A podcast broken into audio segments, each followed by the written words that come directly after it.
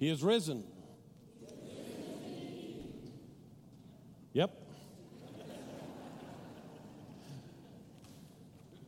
Do you believe that? You really believe that? Well, I'm getting ahead of myself. Some information that we get is too good not to share. Let me say that a different way. Some information that we gain in life must be shared. A week or so ago, I jumped in my car and I was heading from the church to an appointment that I had, and I was flipping through the satellite radio because, you know, 130 something channels is not nearly enough to find something good to listen to. And uh, I landed on one of those news stations, this global telescope, the Event Horizon Telescope. You may or may not be familiar with some of the terminology, and I'm going to save you the struggle of listening to me struggle to try to explain all of the scientific parts of this. But it is a global telescope system made up of at least eight that I know of, different global telescope locations that are all tied together. And these telescopes, all tied together, gave us the first image of what scientists call a black hole. Now, I did not realize that my life was incomplete before I saw that image. I did not realize that that was one of those truths, one of those images, rise to the level of information that I just had to have. And yet it was treated that way, at least on that particular news station. Let me change that scenario a little bit for you to help you understand just how serious I am that some information must be shared. If you came up to me and said, You know, I discovered a cure for cancer six years ago, and I just didn't really think it was important enough to tell somebody, then I would have had to plumb the depths of God's power to find the ability to forgive you for holding on to that kind of information. You understand what I'm saying? Some information is just too good not to share. So let me come back to my question Do you really believe that Jesus rose again? Much less hearty response that time. You see, the reality is that when we come to the resurrection and resurrection day and the resurrection, we even know that when somebody says he is risen, the appropriate response is he is risen indeed, or in shorthand, yep.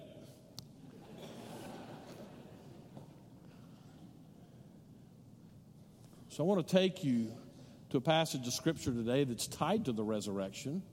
But it's a, t- it's a passage of scripture that we don't. Let me just ask you to do this with me. I want you to, to just for a moment, right there where you are, draw a circle around yourself. Close your eyes if you have to do that. But in this crowd of, I, I don't know, 70, 80,000 people or less,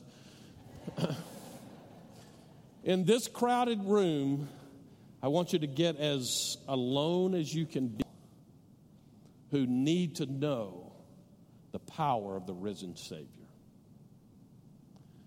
three people who today likely do not understand what we say when we say he is risen indeed. Three people that if their life was over this afternoon, they would go off into eternity without a personal relationship with the risen Lord. Three people. And then go with me to the book of Matthew, chapter 28, because in Matthew, chapter 28, we find this account of Easter morning as these ladies, these followers of Jesus Christ, make their way to that tomb, expecting, well, we're not really positive about what they were expecting, but I know that they got much more than they expected, even if they expected not to find Jesus there.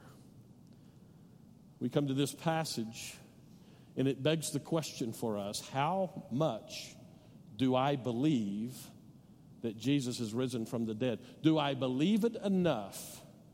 To share that information with other people. Matthew chapter 28, beginning in verse 1, we read these words And now, after the Sabbath, toward the dawn of the first day of the week, Mary Magdalene and the other Mary went to see the tomb. And behold, there was a great earthquake, for an angel of the Lord descended from heaven and came and rolled back the stone and sat on it. His appearance was like lightning, and his clothing white as snow. And for, for fear of him, the guards trembled and became like dead men. But the angel said to the women, Do not be afraid, for I know that you seek Jesus who was crucified. He is not here, for he has risen, as he said. Come, see the place where he lay. And then go quickly and tell his disciples that he has risen from the dead, and behold, he is going before you to Galilee. There you will see him. See, I have told you. So they departed quickly from the tomb with fear and great joy and ran to tell his disciples. And behold, Jesus met them and said, Greetings. And they came up and they took hold of his feet and worshiped him. And then Jesus said to them, Do not be afraid. Go and tell my brothers to go to Galilee, and they will see me there, or in there they will see me. When it comes to this good news, this piece of information upon which all of eternity turns. Who are you telling? Do you believe it enough? Have you experienced it enough at a deep enough level in your life that this is something that must be told? Let's look at this, and I'd like to actually help you in two different ways today. If you really do believe this, and I believe that probably most of us, maybe even all of us in this room today, really truly believe that Jesus rose from the dead. But when it comes to sharing this information with other people, we get a little bit hesitant. We might even get a little bit afraid, and that often paralyzes us, and we hold on to the best piece of information that most needed piece of information that every living person in this world needs to hear. So, if you're not really sure what to say, let's take a couple of lessons out of this text. And then let's launch out into the post Easter society of 21st century America and tell people this good news. The first thing you tell them is you tell them about your own experiences. Did you notice as I read through verses 1 through 7 there, the level of experience? Let me, let me just get you to do this. Try to inject yourself into that story. You are one of those women, or you're among the crowd, if you will. Let's, let's form a crowd to, to follow along behind these women as they make their way on that morning to the tomb. What a series of events. They launch out. Again, think of the, the, the emotions that they're feeling, the, the things that they've gone through over the previous three to five days. You put on top of that the previous three years plus a few months. These ladies take with them this incredible storage of information of this Jesus. Walked on water, healed people taught at a level nobody had ever heard before, even raised people from the dead. And so that morning, fresh on their minds, is the, the crucifixion of that one, the one who had no reason to be crucified, really, as far as they could tell. And yet, those religious authorities and the Roman authorities thought it had to happen, and so they took Jesus and they nailed him to a cross. Some friends put him in a tomb. And it's to that tomb that these ladies launch out on their way to the rest of their lives without this Jesus being alive anymore. And on the way, they're treated to quite the show. Put yourself into their shoes as you're walking along and you come maybe right around the corner to where that tomb is and there's suddenly an earthquake. Now, I don't know about you, but I'm I'm chicken enough that if there's an earthquake, I'm running for cover. I don't know where you find cover for an earthquake, really. And then on top of that, this angel shows up. Just, just picture that. See, we get so used to and, and, familiar with these details of the Easter story that we lose some of the wonder of this. But imagine that after all of those events, with all those things swimming in their mind and in their emotions, and they have this earthquake, and then suddenly there's an angel. I, I don't know about you, but I run for cover when angels show up typically. Even the guards can't handle this, it says. Then the angel starts to talk to him. I want you to put yourself in that scenario. Let me just ask you this question now. Based on all of that, would that be an event you would likely remember the rest of your life? Hello? or is it just me? Because I'm thinking that's something that makes like the top four list in my memories for my whole life. I think that that series of events is probably something that those ladies never, ever, ever would need to sit down and write it out so that they could get it right on the details. And then, when just about the time that they think they've seen all that they could see, they turn to run back to where the disciples are to do what they've been told. And lo and behold, there's Jesus. Can't help but wonder in the back of their minds if they were thinking, I thought he was dead. No, I know he was dead. And yet there he is. And they see him, and they hear him, and they touch him Never again in their lives would anybody be able to argue them out of the truth of the resurrection. You see, there's something powerful about personal experience. As one wise person said, a man with an experience is never at the mercy of a man with an argument. And so we may, in this world in which we live, this world full of skeptics, and many of them seem to have pretty good reason to be skeptical based on some of the people that they've known and some of the presentations that they've seen about what Christianity allegedly is. In that world that is so skeptical about the truth of Jesus Christ, when you have a personal experience with Him. No, let me rephrase that when you have a lifetime full of personal experiences with Him, you have an experience to share. I find it significant that it is these ladies, of all of the disciples that we know about, it's these ladies that are given that first charge to say, Go back there and tell those knucklehead disciples what has happened.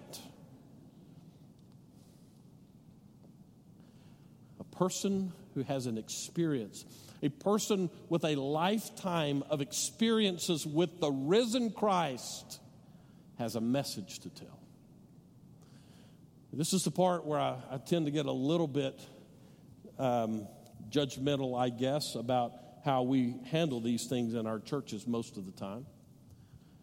Because what it seems to, to, happen based on my own experience and even some of my seminary education that you know they sit us down in seminary and they say okay for you to graduate you're going to have to take this personal evangelism class now they do that because they know that most preachers would never sign up for that class maybe i'm revealing too much of the insides of the system here in order to graduate, you have to have this personal evangelism class. And when we sit down in that personal evangelism class, they teach us, as Southern Baptist ministers, they teach us the flavor of the day technique for doing personal evangelism. It's always a system. You have to memorize these things. There's an outline to it. You have to fill in the blanks and all that stuff. And their hope is that when we walk out of those classes, that we'll walk into our churches and do the same thing with our churches and say, okay, here's a course on what to say if you're giving some kind of an evangelistic witness to somebody else. And I say those are okay, but they are never a substitute for a personal experience with the risen Savior when you stand face to face with a skeptic about who Jesus Christ is and the claims that he makes on their lives, they cannot argue with your personal experience of who this Savior is. You need to know some of those other things. Don't, don't take that too far. But the reality is, if we really are in the shoes of these ladies, that news is too good not to tell. That telling of the good news of Jesus Christ becomes an overflow of the experience and the experiences that we have with the risen Savior. He's alive, And that's incredible information.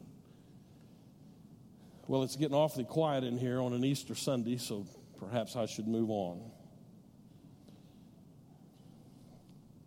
These ladies teach us, I think, that the message that we have as an implication of Easter Sunday is a message of good news. We could go back to Christmas and all of those sayings that we love to quote at the time of the birth of Jesus and our celebration of that. I bring you good tidings of great joy that will be for all people. This Jesus is alive. I don't I don't know how to say that other than hallelujah. I don't, I'm not a hallelujah kind of guy. I don't use that word a whole lot. But when it comes to the reality of the resurrection of Jesus Christ and his power that then is given to us in daily life, I don't know what else to say other than hallelujah, he is risen. So let's move on a little bit. And as a transition, let me just close off this little part about what you tell people is what your experience with Jesus is. If you happen to be here on Good Friday, you'll understand why these lights are over here. Uh, so let me, if you weren't here on Good Friday, let me just give you a recap very quickly. One of the things that I said in my part of the service was that we come to encounter the cross, and we must do that alone. We may come in a crowd like this, but when it comes time for me to do business with the Savior, Jesus Christ, who's nailed to a cross, not too much unlike that one, I have to do that alone. Because I recognize, I have to come to recognize it is my sin that caused Jesus to need to be crucified, to cover the cost of sin for us. When it comes to encountering the Christ on the cross, you have to come alone.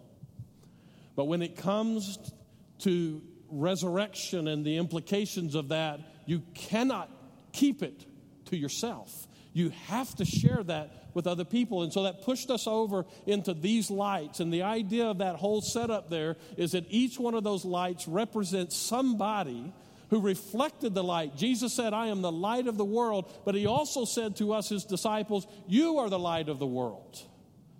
And so each one of those lights might represent somebody in your life who grasped the importance of this particular sermon today. Reflecting the light of Jesus Christ into their part of the world, they impacted you. Some information is too good not to share. And the reality is, if you happen to be a follower of Jesus Christ, you've trusted Him as your Savior, then you're one of those lights. So now I want you to go back to those three people I ask you to visualize who need Jesus Christ.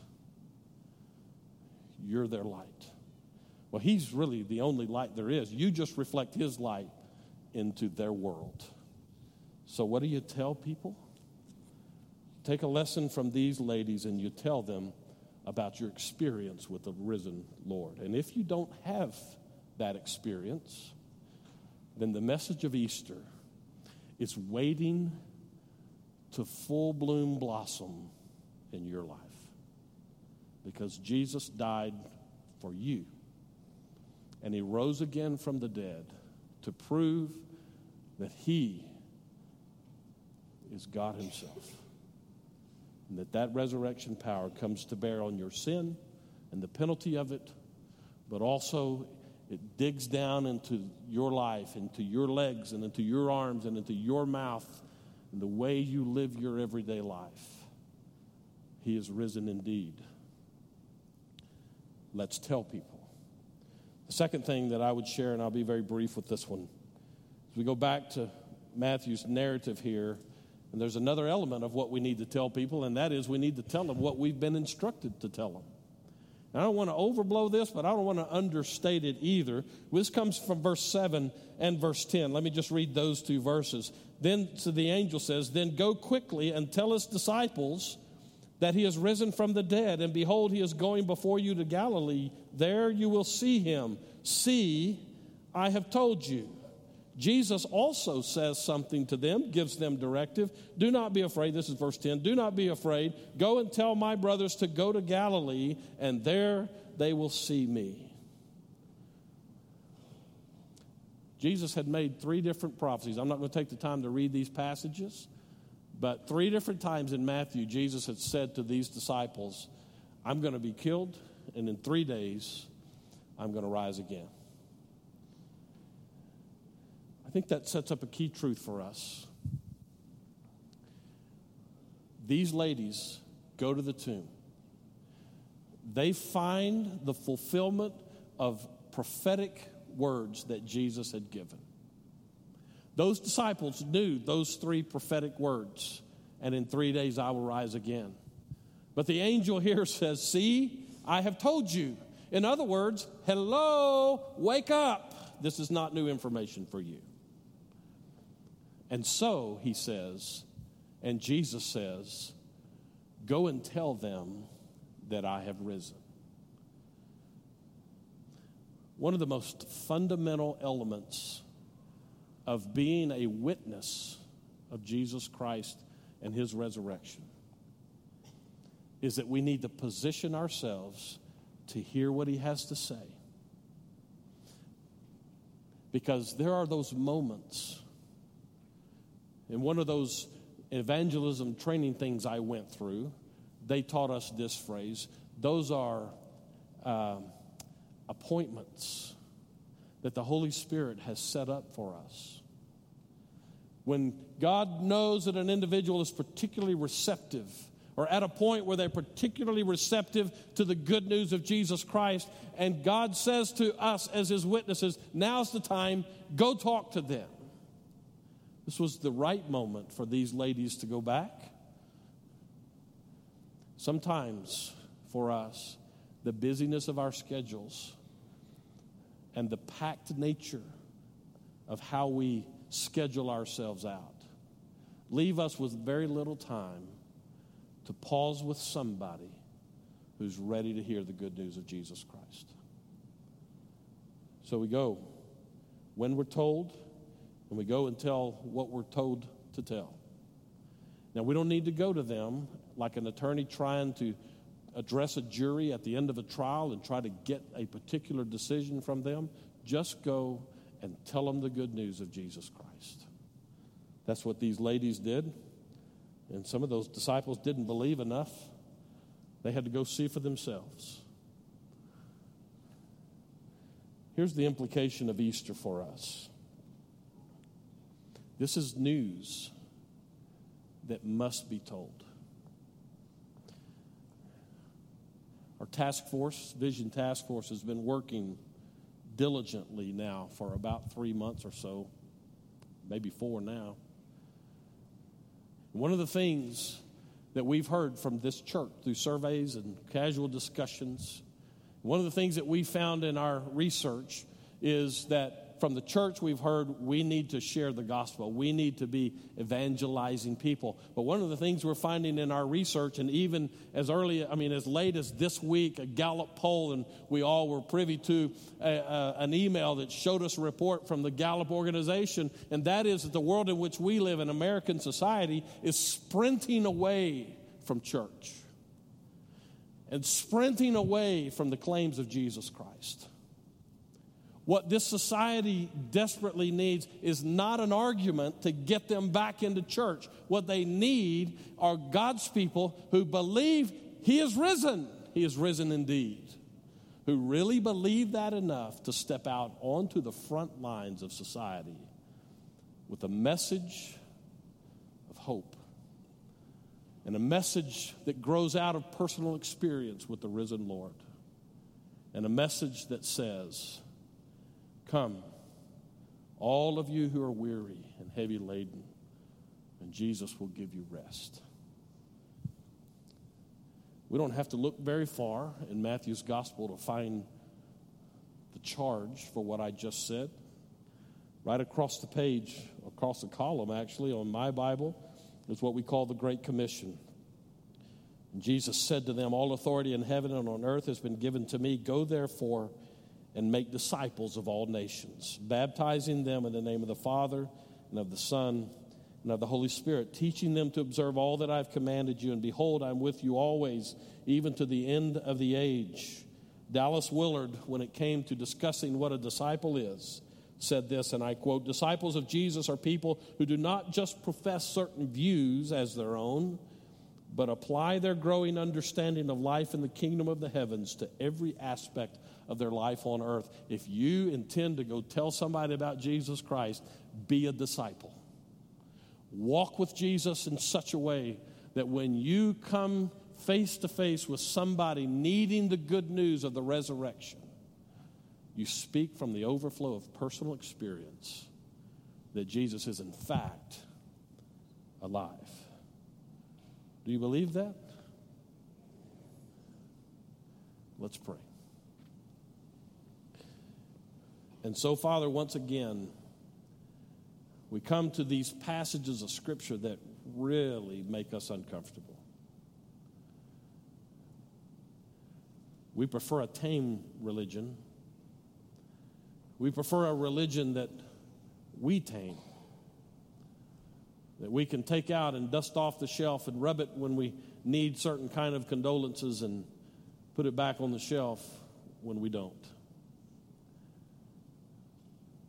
But as we've been reminded in the music part of our service today, the truth of the resurrection is such that we don't get to make the choice about whether we take it off the shelf or not. The implication of your resurrection is that you are God, you are King, and you call the shots. And you've told us that this is news that is too important not to share. So we ask you today, as we have shared the good news of Jesus Christ, that if there's any here today who do not know you on a personal level, and the, this experience that we've talked about today is foreign concepts to them, we pray that you would, through your Spirit, even now, pull them to life.